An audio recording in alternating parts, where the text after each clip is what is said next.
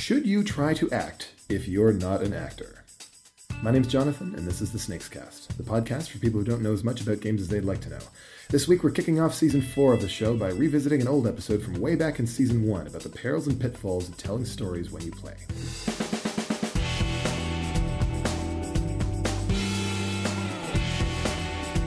Welcome back to the Snakes Cast. Joining me this week, Scott Moyle, Hello. and introducing David Kingsmill. Hello there. Welcome to the show. Thank you. Now, um, both of you have a little experience with theater, do you not? Uh, yeah, we, we both work in theater. We do. What uh, what sort of stuff do you do?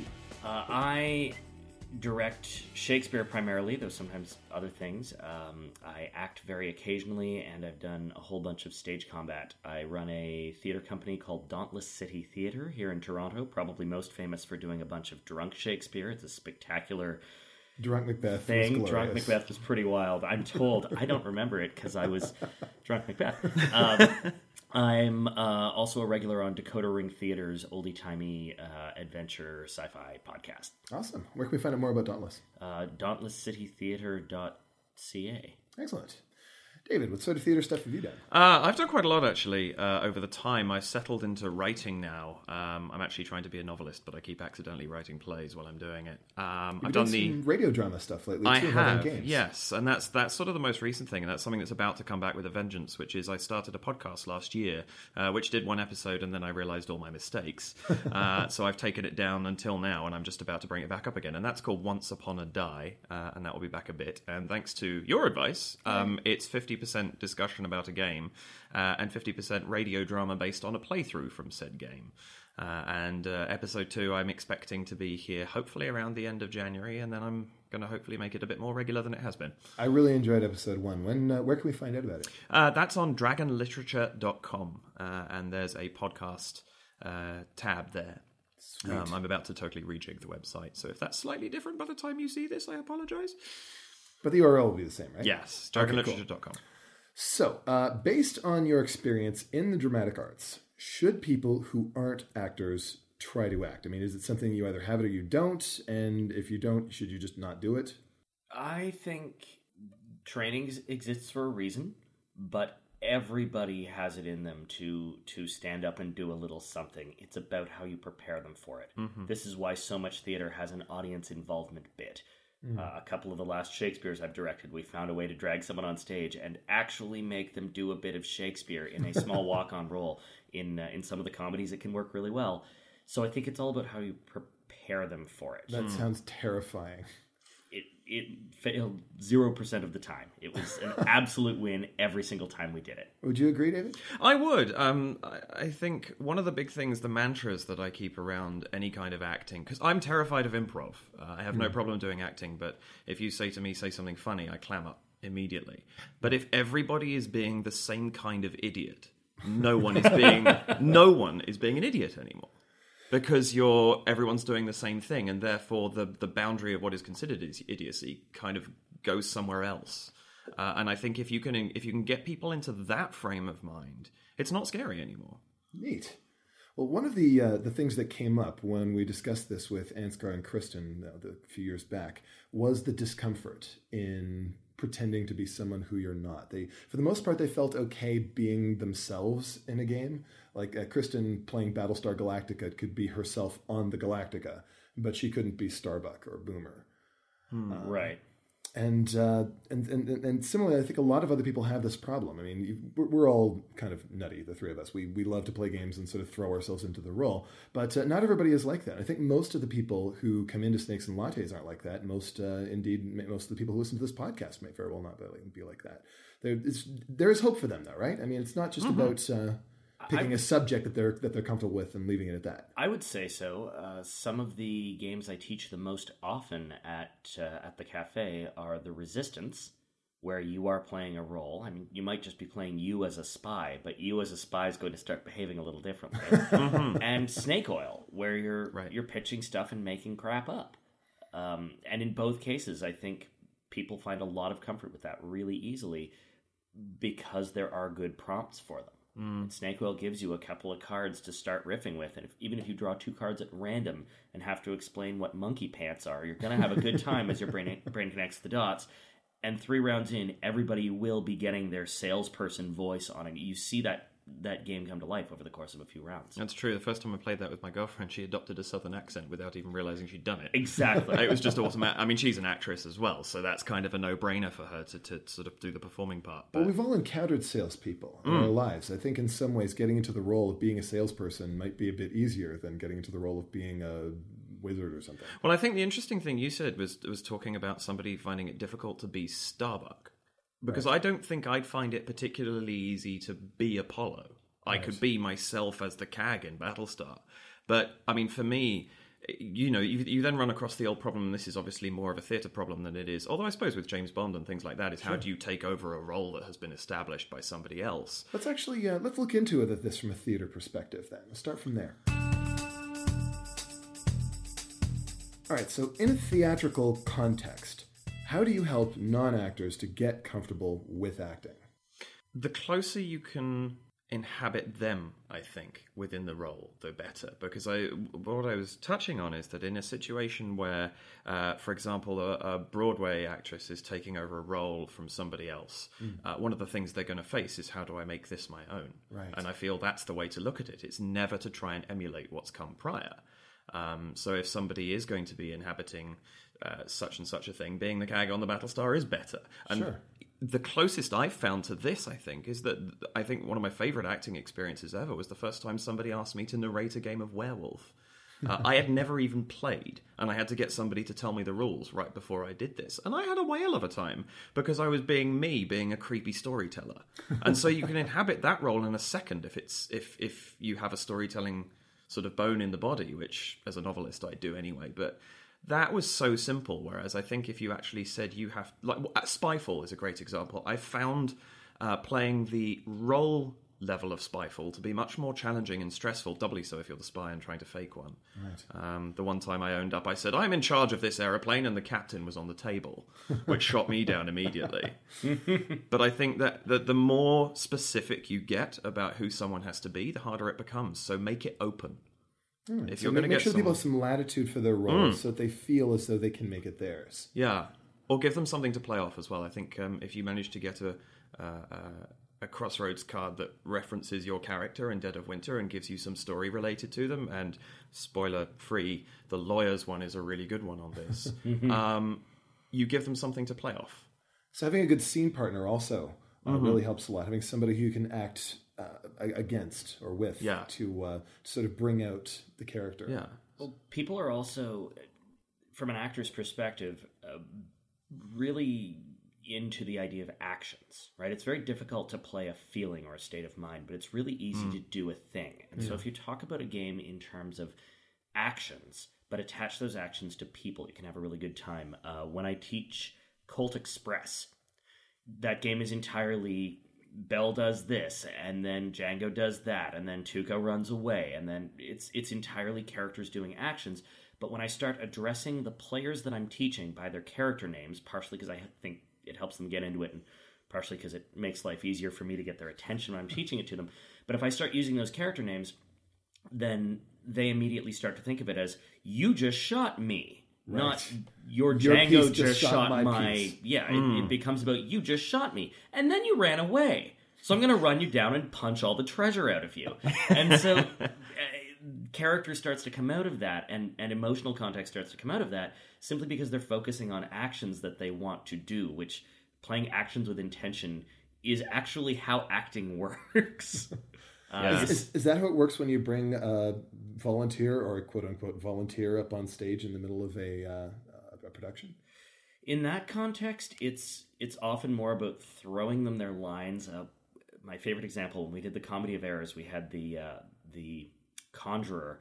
Uh, Dr. Pinch come on as an audience walk on. So we gave this person a hat and a cape and a book that had one verse couplet, just two lines printed really big on the only pages it would open to. We glued the rest shut, so this prop was idiot proof to use, but it looked like he was reading this exorcism out of the book. And uh, and it was just a matter of someone will aim you, yell real loud, it'll be fine. and uh, and as long as we gave them that like read the words, be loud, someone will point you so there's you know don't worry about the rest of it. Um, focusing on a simple task got some very funny performances in the moment. I imagine that uh, in a, in a, in a, at the tabletop as well, you could see that working. Uh, here's the thing. Well, the Colt Express, is- as you're saying, is a very good example. And actually, I think while party games and Snake oil is great because it's sell this thing to this person. But while party games are great, the more you get towards bluffing and backstabbery, the more you're actually going to get acting out of somebody because their shackles, no, wrong word, their hackles are actually rising because someone has just screwed them out of what they wanted to do. and that ticks anyone off. And that's ticking off the character, but that's also ticking off the game player. And that gets you inhabiting the role. Yeah. Mm-hmm. And coming back to Werewolf again, one of the best one best games of that I've ever played uh, ended up with one person who was the only villager left alive with three werewolves sitting around them, and all the other people were sitting there eyes open while I was narrating this game, and she went absolutely hysterical defending herself to a bunch of werewolves because she'd miscounted and didn't realize there wasn't another villager in the game. It was fabulous, but it was all against her, and so that gives you a direction. We uh, there's a trick I do when I teach Bang the Dice game, the better Bang. Um, it's just the better. It's, Bang. Oh, it's true. Bang It's the dice true. game, greater than sign, bang the original card game. Remember Yeah. that, folks. But when I teach it, the, sh- uh, the sheriff always goes first. The sheriff will do their turn and they'll shoot somebody, whatever, and uh, and everybody else will be staring at their card, trying to figure out how do I play my role, right? How do I outlaw well? How do I, as the renegade, how do I keep this on the down low? The deputy might be going like, uh, the deputy will often take for granted that their relationship with the sheriff will go off okay. So at the end of the sheriff's turn, so we've got the mechanics in hand. Now it's time to think about the rest of it. The thing I will leave them with is, all right, folks, I'm going to ask you a question, and except for the sheriff, we know you're the sheriff, but everybody else has to answer that question with the word me. Here it is. Who's the deputy? And everybody will start to say the word me, not knowing why, but by the end of that syllable, cartoon lightning bolts appear and they all get it. And then the sheriff looks around and goes, ah. And then everybody starts going, no, I'm really the. And it gets them really pleading their case and really begging and really engaging from a character driven kind of perspective. I am so stealing that. It's I- yeah, me too. such too. a fun moment to watch people figure out what's going on halfway through a word that they are saying. I've also found the most uh, reticent actors suddenly come out of their shell when you give them the renegade in a big enough game. And I saw someone uh, back in England uh, before I came back here again who was genuinely really uncomfortable with improv and acting and anything like that, who convinced the sheriff to actually shoot the deputy. And he was just playing the best renegade ever and had convinced the sheriff that he was the deputy. Uh, and he unfortunately didn't go on to win the game by a matter of a single bullet. Um, but it was one of the best bits of acting I've ever seen from someone who really doesn't want to do it. So, have you ever had a circumstance where you bring out all your best tricks? You're there, you're at the game table, you're trying to get people into the whole role playing thing, the whole storytelling thing, and it's just not working for some reason. Has that ever happened to you? yeah, I think so. What? Uh, well, tell, tell me the story. What, what, went- what went on? Uh, certainly, snake oil is a total non-starter sometimes. Yeah, um, that's sometimes true. people can't get past putting down a pair of cards and going monkey and pants because they're used to playing cards against humanity where the card does the work for you. Right. And the idea of engaging is just so far out of their comfort zone that it's not going to happen. And uh, like David was saying, uh, even a professional actors, some of them, uh, improv can be just terrifying because Yeah. there's no script. Yeah, and people are. I think that's a thing. Is is it's also how do you enter uh, that kind of thing? Because if you do enter from that perspective of having the script that cards gives you, it's a very different kettle of fish. When somebody suddenly says improv, go. And it's one of those things that that also defines, I think, whether a table is going to prefer coup or whether they're going to prefer the resistance, uh, which makes me the exception that proves the rule because I actually prefer the resistance despite disliking improv. But um, I think, yeah, I've had a non-starter on Snake Oil a few times as well. Um, but then I think that's true of anything. I've seen people sitting there looking absolutely glum at a table of five other people who are loving this massive Euro that they're playing.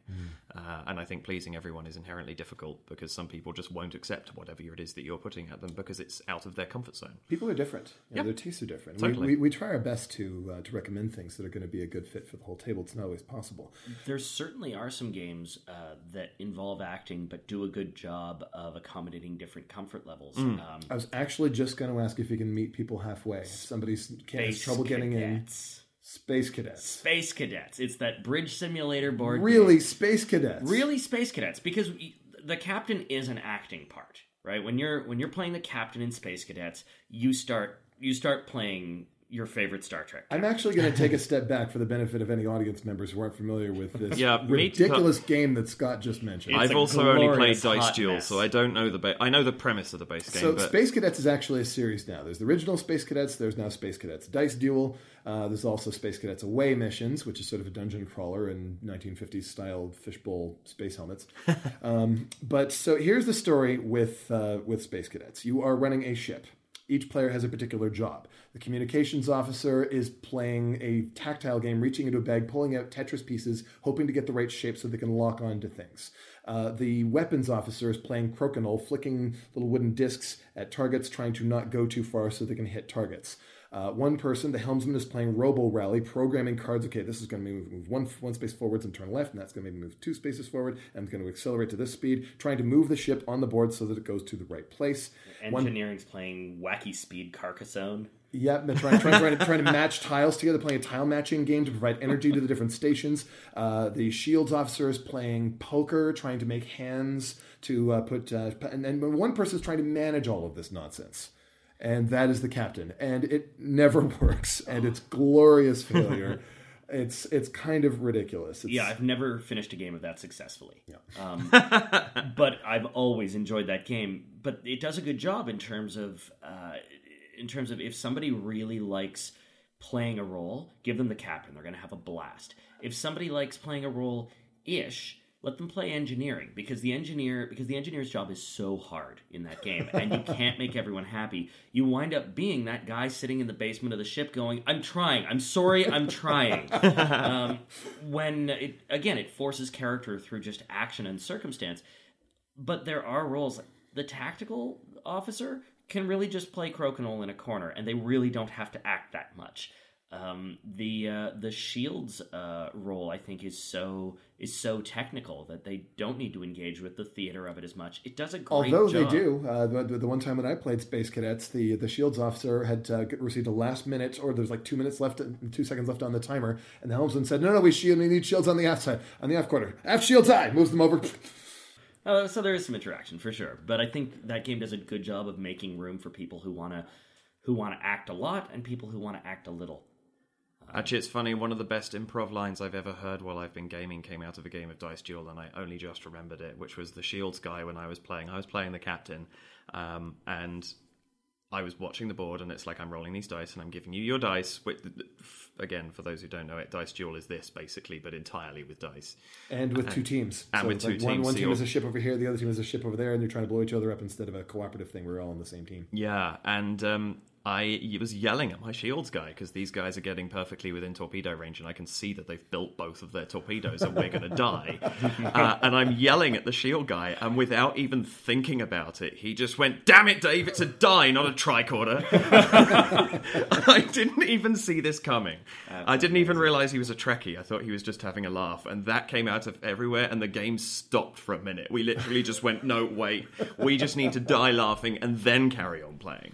Uh, and I think there's a thing there as well, as if you want people to really get into a role, put them under pressure. Uh, not to do with the acting, but to do with something that's going on. And, when that you've will got get them into character. yeah, and that dice duel is incredibly stressful from within the game mechanics because you're sitting there non-stop rolling dice unless someone fires a torpedo for about 45 minutes. Um, it's incredibly tiring. I needed a drink the first time I played it, but you've got the other guys coming at you and it forces people to react and i actually think reacting is a lot easier than acting sometimes Mm-hmm. uh, and i think it, there's a good way to get people in as well is give them something to bounce off within the game So as the well as game with each other becomes almost like a scene partner. yeah, I mean, you can go fiasco on it if you want and go, here's two people, fight. But if you actually give them something that they're getting frustrated at and they're running out of time to do, and XCOM can do this as well, um, you know, ah, crap, we're running out of time, hurry up and do this, they're going to come back to you much more naturally than they are if they actually have the time to think and realize they're about to act something.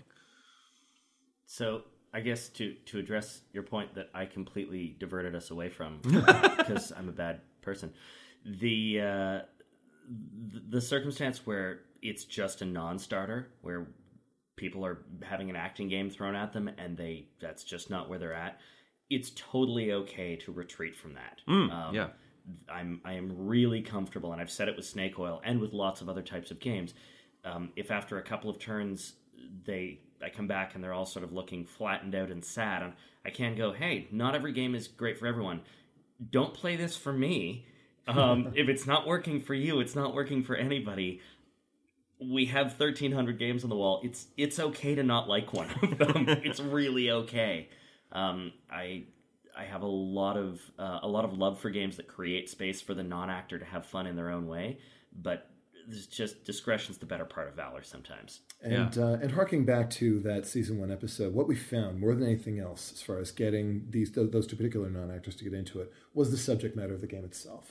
Uh, if somebody doesn't like science fiction, Space Cadets isn't going to work for them. No. Um, on the other hand, if they are fans of Harry Potter, then you can totally get them to role play as wizards, and it'll be great. Well, that's it. Or you know, the the other thing is is okay. What is that thing? Okay, you don't like science fiction. Here's Shadows over Camelot.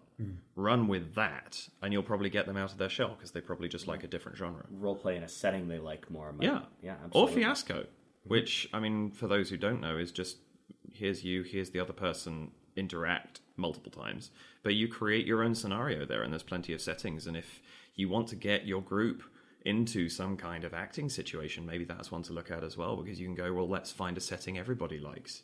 You like the 1920s? Done. Incidentally, in the vein of, of theater and acting, uh, I snuck a quote from Falstaff from uh, Henry IV in, into this episode. I, I quoted one of his things. That's an Easter egg, folks. And